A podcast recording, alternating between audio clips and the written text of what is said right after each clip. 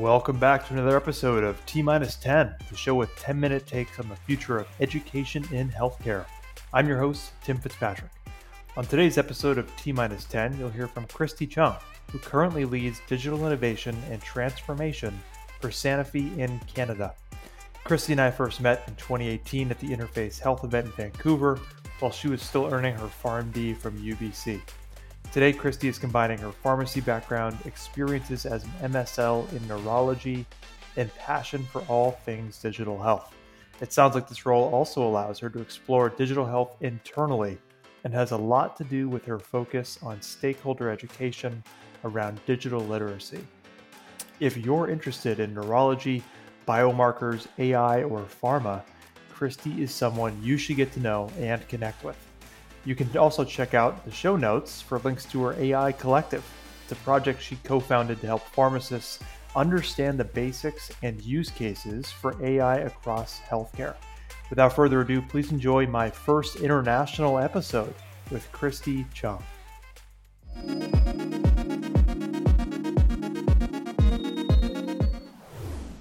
Christy, it's so good to finally have you on. Thank you for joining me on T minus 10. Thank you for having me. Absolutely. So it's pretty funny to think that we met, I don't know, was that 2017? I had just started Icona stuff. You were the first person I met Mhm. at the conference in Vancouver. Uh, We've both done quite a few new things since then. Um, but I'm excited to have you on because we we talk often, but uh, Mhm. we have not had a chance to talk here. And you've been changing roles, so I want to Mhm. give you a chance to share your latest role at Sanofi Yeah. and what you're working on. I know there's been a change there, um, but why don't you start there with kind of who you Sure. are, what you're currently working on? Okay. Thank you. Um, so my name is Christy. Um, I'm a pharmacist by training, and I started my career at Sanofi, and I'm still here now. So I was originally in our medical teams, both in head office and then in the field as a medical science liaison or MSL. More recently, so about six, seven months ago, I switched into a new role, um, and that's leading digital innovation and transformation for our specialty care business um, on the Canadian side. And I imagine similar to many other innovation roles, um, I think the exact roles and responsibilities are still very undefined and Mhm. they constantly evolve. Um, but I think it's what's most exciting at the same time most daunting um, bit about this role. Sure. Yeah. The, so this is great. I I know you and I have talked digital health. That's Mhm. kind of how we first started chatting and, and just getting to know what each other was interested in. And we've collaborated separately on kind of research into what do providers and different stakeholders think about um, think about digital health and what it is. And it's funny Yeah. to think about on the one hand in the last five years how much people have thought about well what is digital health? And now you're in a role where you're actually shaping how that part of the industry is thinking about digital health and understanding digital health. So could you maybe go a bit deeper into how your understanding the last five years has shaped some of what you do now but then also of course what what does digital mean to the organization and, and kind of how you're thinking about in your your position For sure. And I think just being an observer of the digital health ecosystem in the last five years, it's been such a roller coaster ride, but exciting. Like it's gone up. Of course, there were pandemic impacts there, and it's kind of, you know, just evolved a lot throughout the last five years. And how biopharma and how the industry is viewed it, I think, has been really interesting to see. I think the appetite for digital health has really increased. Um, but I think there's still some hesitancy. Um, so if I just backtrack a little bit, like for my role, I mentioned it's you know somewhat undefined, and I think digital means so many different things to different people, especially in Mhm. our industry. So on the one hand, I could be implementing, introducing, piloting new digital tools, solutions, processes, and really just acting as the change agent or change ambassador. Um, but on the other, I think a big part of what I hope to do in this new role and what I'm really passionate about is inspiring and amplifying a culture of innovation. So this could really just mean looking for ways to celebrate you know, team members, pilot projects, but it could mean things like exploring digital health opportunities or any opportunity outside of the traditional biopharma world. Um, and then to your second part of the question about how industry thinks about digital health, mm-hmm. um, I think it's really interesting. And I think it depends on who you talk to. And I'll elaborate. So, please. There are groups within the pharma industry who really view digital health as a supportive service to the existing brand, so a traditional drug molecule or a biologic.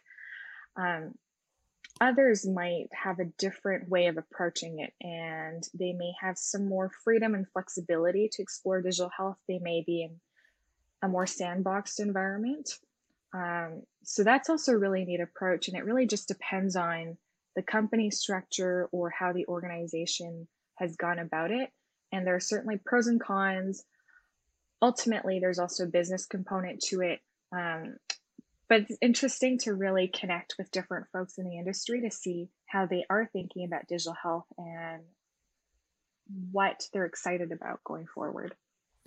And I, this is a great segue because, well, before we get there, because I absolutely want to understand and hear where you're excited about this. Just uh, now that you mentioned this is a relatively re- recent role, and um, mm-hmm. I'd imagine you're getting a sense of what can be accomplished in large organizations and uh, given all those different kind of person, it sounds like personality mixes, but also yep.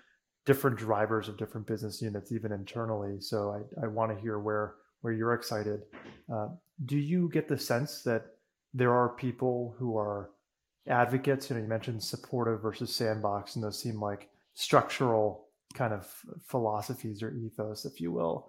Uh, are you finding it's there are advocates internally? You know, your, if your job is amplifying and finding those people and being that internal champion and you know, I can't say enough about the role of a champion and getting anything into an organization. Yeah. So I know, you know, I'd imagine that being that internal ambassador is such an important role. Are, are you finding you're connecting with people and there are lots of others like you, either in your organization or across that side of the industry who are excited about sure. the role of digital and kind of the future of, of, of your space? I think we're still getting there. And okay. that's just based on my read so far, and other people might have different opinions. Um, I think what I've seen is that there are now digital health, or termed otherwise, but digital health teams across most, if not all, of the pharma companies. And each one of them have different approaches, like I mentioned before. But I think there are strong voices. But now it's about you know, amplifying that voice and making sure we're increasing awareness, making more noise about what goes on in the digital health landscape external to our industry and making sure that other people are well aware of what the opportunities are as well because i and i think that's you know an opportunity for more education for more dialogue between the digital health community and also pharma but also like academia and other sorts of institutions that touch healthcare yeah, this is so. I I want to talk education for sure. Yeah, um, and you bring up a great point. And you know, as someone who has not been in, on your side, certainly been in your role, doesn't have a PharmD, but I can imagine with existing business units and large large organizations, uh, the the shift to digital, while might it might be highlighted in a role, right? Certainly like yeah. transformation or lead like yeah. for a lot of people, I'd imagine it might be an easier lift for it to be just an easier way of doing existing processes at first, if it's not shaped exactly. as or pitched as necessarily a giant transformation or step change or however we yeah. like to frame it as people who are building solutions in digital health. So I'm sure that's also part of your job, which is a, a judgment call and kind of yeah. seeing our, where where are these opportunities that I can recognize and incorporate without having to call it something that's going to radically change people's workflows or the days uh, ways of doing business. So I appreciate yeah. that. And it, uh, I want to hear more about education. So you, you just mentioned this in in this comment. It's certainly obviously the the topic we talk about most here. It's why we're here. Um, how do you think about education? And, and please feel free to take that wherever you want, because I know you've been actively involved in this, whether it's stakeholder side or externally. Um, but how do you think about education in your role? Yeah, so I mentioned a few things earlier, but if I just continue on the same thread about education, maybe within my industry and within um, my organization, and other companies as well, I think there needs to be more conversations again about what goes on outside of pharma. Um, I feel like the startup or smaller organization landscape, we see a lot of companies pitching to pharma companies now. I think with it on our side, we also need to do better in terms of inviting startups or inviting other groups to come in and spread awareness about all the innovation that's going on outside. Like in pharma, we do a really good job of research and development with heavy scientific rigor, and we're really good at developing great medications for folks. Um, but I think there are ways that we can add more creativity we can rethink how we provide care for patients and truly keep our patients at the core. And sometimes that means looking at things outside of what we're used to. Mm-hmm. So, really having good dialogue between pharma and the startup ecosystem. I think in one of your previous episodes, like Henry from Altoida was mentioning a lot more education about digital biomarkers in pharma. So that's just an example of having more open dialogue between the two groups or ecosystems. So first of all, shout out Henry, love it. Uh, yeah. Uh, we'll we'll have to. Uh, we've been thinking about getting a group episode where people can share yeah. kind of insights on that side, and we should we should think about doing that. For sure. Um, you know that's that's a really important point, and and just quickly on things that uh, I've seen in that, that the awareness and education piece, especially where you're building something potentially so novel or in a way that the industry or people you work with just haven't seen it positioned before or they're mm-hmm. not fully aware of the opportunity because it's just either slightly adjacent to or yeah. uh, or completely different from the area they're used to operating in so i love that idea of who else outside of our organization can help us understand the opportunity here and see if there's see if there's alignment but at the very least you're raising your own awareness of uh, of how else you might think about it so that's and that's i think a, a big part of education is also like peer to peer education, right? And that's where having those champions can really be helpful. But the other thing that I've been thinking a lot about is in our industry, I think I'm seeing a bit more of this now, but it would be great to have more um, team members or talent that come from completely different backgrounds than what we're used to. So, recruiting folks coming from the tech space the data field, that's a big one. Um, what I personally want to see more of is more like user experience and user design presence in our mm-hmm. industry.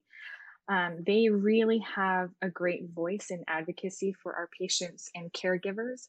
Um, I was talking to a friend um, a couple weeks ago, and I mean, we were joking, but it's not really a joke. We were saying, like, at the leadership level, they should have chief patient officers or chief caregivers officers to make sure that their voice is really heard.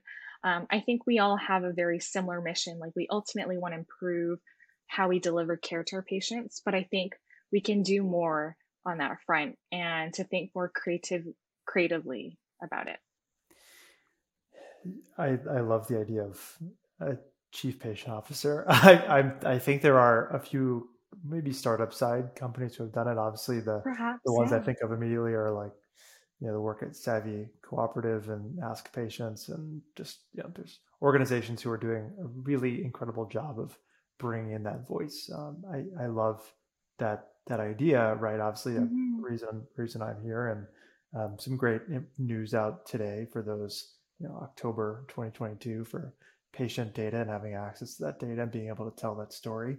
Um, so I think I, I, think this this whole idea, this trend, is certainly yeah. something that if we can find ways to bring that voice forward and to Definitely. bring it into the the actions of the organization, maybe we can close that gap between the decisions that are made in the echo chamber of a boardroom and what actually happens in, in the clinic setting. And um, mm-hmm. another reason why, by the way, you know, pharmacists tend to gravitate, at least in my experience, um, towards digital health, towards build building new tools, and they have that really unique. And I know we have a lot of mutual friends who happen Yep. to be building or in this space, and you know they've been in those uh, outpatient pharmacy, retail pharmacy clinics, and they're in the communities, and they, but they also have the medical knowledge. And I know I'm preaching to the choir here, but that that is like part of where I'm seeing. You know, it may not seem like a, uh multidisciplinary skill set, but it, it certainly is from what from what I've seen of, of pharmacists who have made their made their mark on digital health. So I like that approach.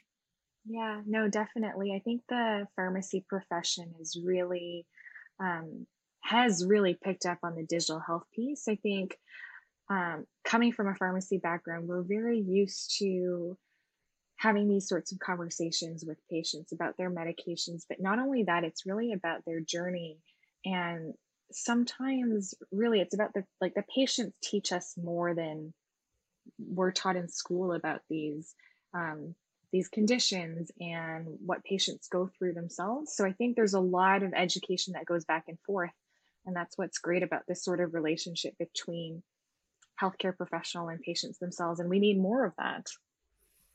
I agree. Yeah, I you know couldn't agree more. And I, I I'm optimistic. right? I think that hmm uh, you know we're in Q4 now, um, and it seems like things are picking up on the funding side again, despite you know we're looking at the macro environment, and um, but still I, I feel optimistic about a lot of the companies that are are Yeah. sharing recent results and publishing papers and showing you know whether it's social determinants or reduced hospitalizations and um, hmm improving care management. I mean, there's a lot of reasons to be excited, and obviously a lot For of pharma sure. news lately as well. So I that t- kind of takes us into Yeah. future looking, right? I want to understand as someone in this this role at uh, such a large organization, how are you thinking about the future in terms of what you're optimistic about, and certainly where education might play, but uh, just in general, I'd love to hear um, maybe whether it's a year from now or it's more of the hmm five to ten year aspirational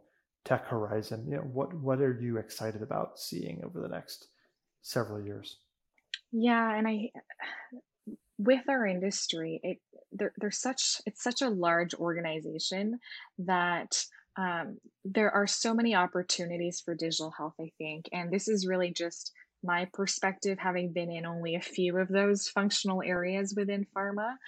Um, but you'll often hear people say like r&d is where there's a lot of digital health and or digital impact in general as it relates to clinical trials.